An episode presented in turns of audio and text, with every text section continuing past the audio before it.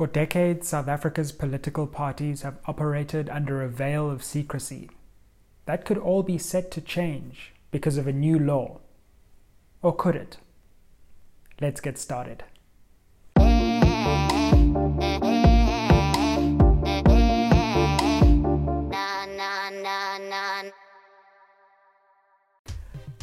Spread the fire. Welcome back to SMWX. And if you're new around here, my name is Dr. Sizwe Mpofu Walsh, and SMWX stands for the Sizwe Mpofu Walsh Experience. On this channel, we explore South African politics through interviews and analysis. And in today's video, I want to explore the Political Party Funding Act that will come into operation in April 2021. What does it mean? What does this act do? Will it create a more transparent funding environment for political parties in South Africa? Or will we be back to the same old secrecy and lack of transparency? So, in this video, I'll first look at the background to this act and tell you how it came about. Second, I'm going to look at some of the provisions so that you know exactly what this act is doing and how it's different to what we have right now in South Africa in terms of political party funding. And then finally, I'll look at some of the implications of the Act and some of its limitations. So, let's get into it.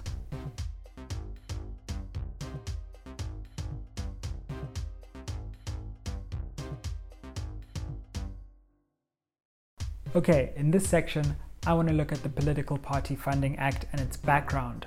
Now, this act will enter into operation in April 2021. But how did it come about? Well, we need to go back basically to the start of South Africa's democracy, where a major hole was left in legislation surrounding party funding. For nearly three decades, South Africa has been operating in a transparency vacuum where the citizens who vote for political parties don't get to know who their funders really are. And often those funders end up pulling the strings and calling the tune and we've seen with recent revelations at the state capture inquiry, for example, not only how specific politicians can get captured, but how entire parties and indeed how significant organs of state can be subject to the whims of powerful private donors and brokers. And although much scrutiny focuses on the ANC, this is a problem that stretches across the political spectrum because political party funding and transparency is at the best of times limited across different political parties in South Africa. So, in this vacuum, and after great public pressure, many writers, activists, NGOs, even political parties or people within them uh, activating, trying to activate change from below, have put pressure on this question, and this eventually reached the Parliament of the Republic. So, after the activism of many people from many generations, eventually enough public and people power was put on government to take this question seriously. And in 2017, Parliament really got serious about this and began the process of trying to create a law which, cre- which would create more transparency around political party funding. So, what happened was, and this is the way that laws happen, there's a labyrinthine process in South Africa where laws take really, really long to come into action. But essentially, in 2017, in the National Assembly, a committee was created to look into how to create this bill. It was actually chaired by Vincent Smith, someone who has been uh, accused of, various misdeeds at the state capture inquiry. Uh, those allegations have been challenged, but many reports surrounding Vincent Smith. So it's interesting uh, how these processes come about and who is involved in them. Uh, the late Jackson Mthembu, may his soul rest in peace, was also allegedly one of the people really involved in getting this legislation um, to the table of negotiation when he was chief whip of the ANC.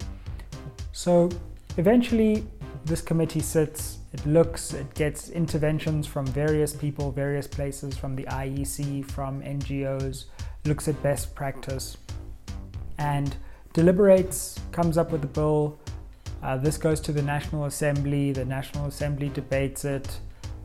Eventually, it ends up going to um, the National Council of Provinces. This takes us into 2018, goes through the processes there of debate, and lands before the president. And the president signs this bill in 2019.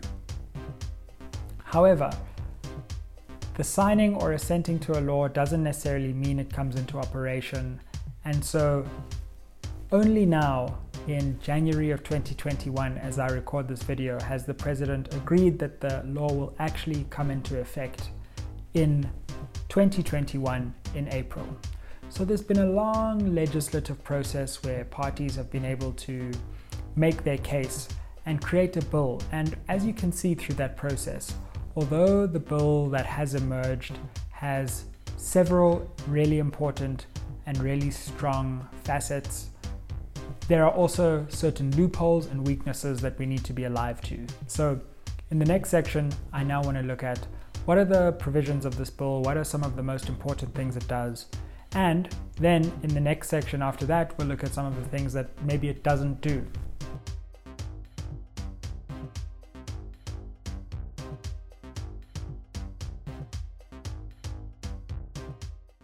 Okay, so in this section, I want to look at some of the main provisions of the Political Party Funding Act because it does a number of important things and it's key to understand how this act changes the landscape of political party funding in South Africa.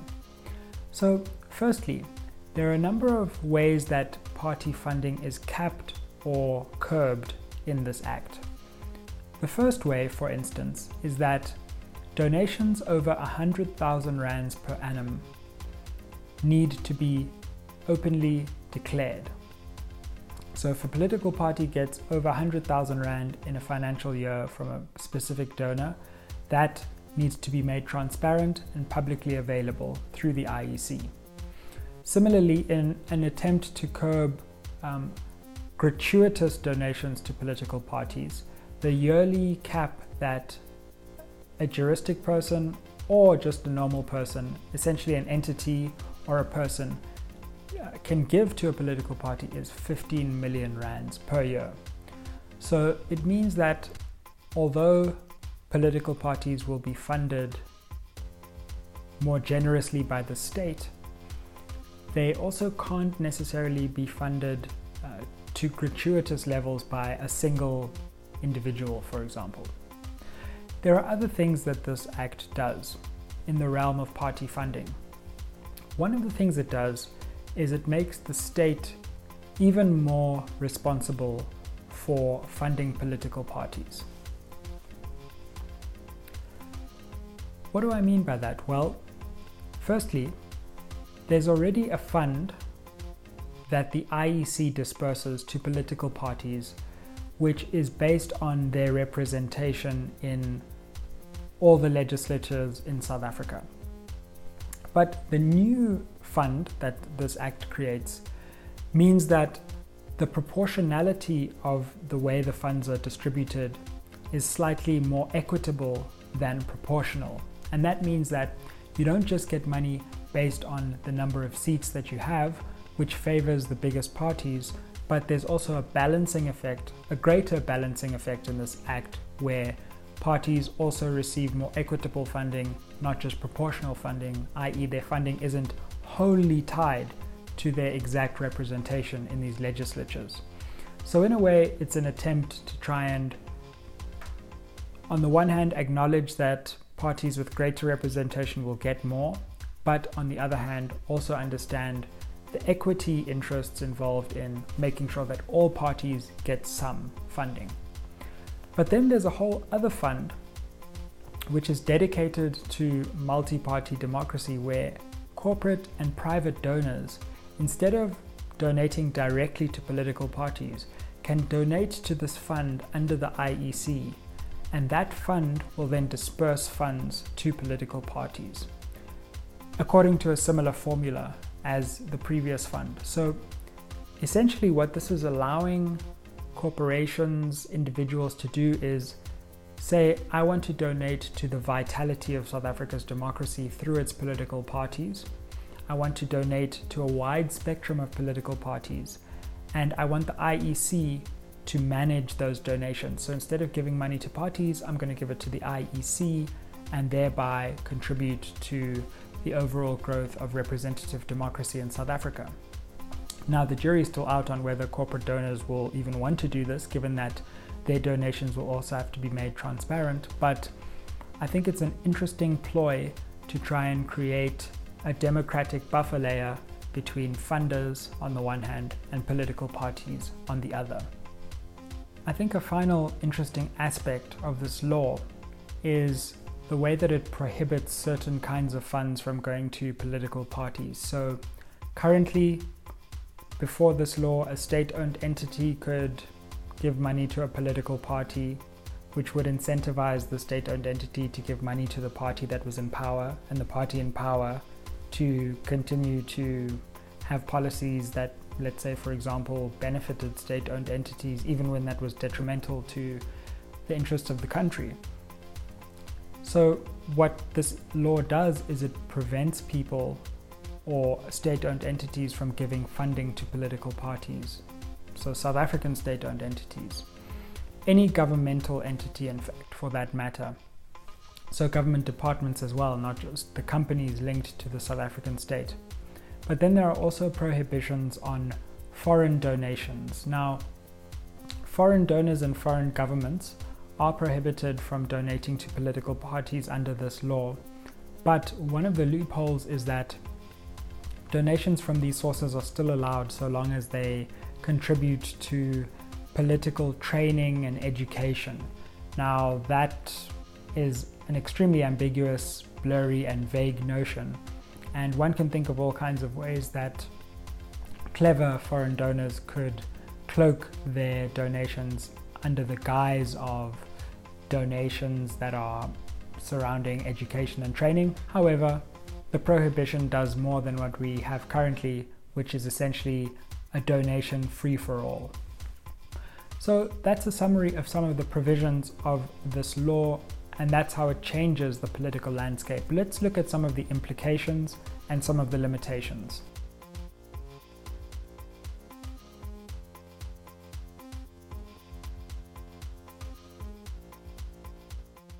Okay, so in this final section, I want to look at the implications and limitations of the Political Party Funding Act. Now, let's start with some limitations. I think that we need to appreciate that this will not be a silver bullet for transparency in the political party funding landscape. For example, you can already think of a number of loopholes. Let's look at the 100,000 donation transparency threshold. Well, you can imagine a situation where donors donate 99,000 rands and that doesn't have to be declared uh, publicly or transparent, uh, transparently. You can also imagine a number of loopholes around the 15 million donation cap. Again, it's going to be very difficult if if the same person uh, via different accounts um, or by creating distance between different accounts donates 14 million 900,000 it's not exactly easy to know that that has come from the same source. So you can imagine there are a bunch of loopholes around there. We know in the Act as well that people are now prohibited from donating to specific individuals within political parties. The transparency around those kind of transactions is also something that's a lot harder to probe at than the single bank account of a political party. So you can see that in a number of areas there are limitations to how far this act can reach. And we know that in the world of electoral financial irregularity, that particularly when it comes to foreign donations, foreign digital donations, donations in the world of social media and narrative, it's extremely hard to trace donations for even the most agile of governments and regulators. So, in no way, I think, is it reasonable to expect that South Africa's party funding is going to become magically transparent overnight. But that doesn't mean that this act represents stagnation. Rather, it means that it represents an important step towards greater transparency in political party funding, but that the fight for full transparency and the front expanding the frontiers of that transparency is far from over. So, those are some of the limitations linked to the Act. What are some of the implications? Well, I think one of the most interesting things is just going to be learning who some of these big donors are. When the IEC tables its annual reports before Parliament, we will get to know some of the individuals, some of the entities who are funding South Africa's political parties. And that information has been kept under wraps for the better part of three decades. And probably in 2022, for the first time, South Africans will learn something about who has sought to influence and who has been a benefactor to our political parties, and I suspect it's going to make for some very interesting reading. Now, the question is also what effect this increased transparency will have on donors and the donor class in South Africa. Will they invent ever more crafty ways of evading transparency? Will this have a dampening effect on private donations to parties because people want to keep those donations secret and if they are unveiled, they'd prefer not to donate? Will this have an effect on the ANC, the DA, the EFF, the biggest parties? How will their financial bases be affected by the new injunction for greater transparency that this act imposes? I think that will be a really interesting question. Unfortunately, the way that the disclosures are panning out, I'm not sure that we're going to be able to know about them before the 2021 election happens. But for the ANC's 2022 elective conference, for the 2024 election, we should get a deeper look into the books of our political parties, a first look. And I think that also provides a number of opportunities for journalists, for uh, civil society organizations.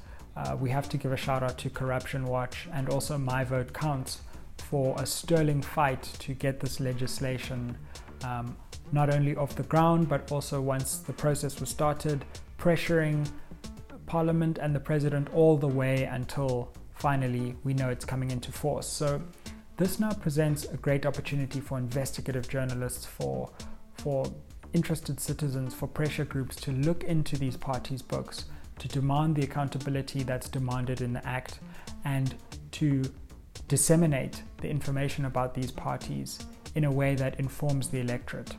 And also to do some of the groundwork in terms of who funders are, what they're funding, what those interests are, and whether they've had a bearing on policy. Of course, as the transparency of party funding uh, comes into view, also the transparency of intra party funding, where candidates go up against each other, such as Ram- Ramaphosa or uh, Zuma, for example, in 2017, comes into focus. So we need to continue to advance the frontiers of this funding transparency as far as we can as citizens of the country. And I think this law gives us the chance to do that in a new, legally binding way. So, that's a quick breakdown of the Political Party Funding Act. Hope this has been helpful for you. If you like what's happening on SMWX, if you enjoy the content, please like, share, subscribe.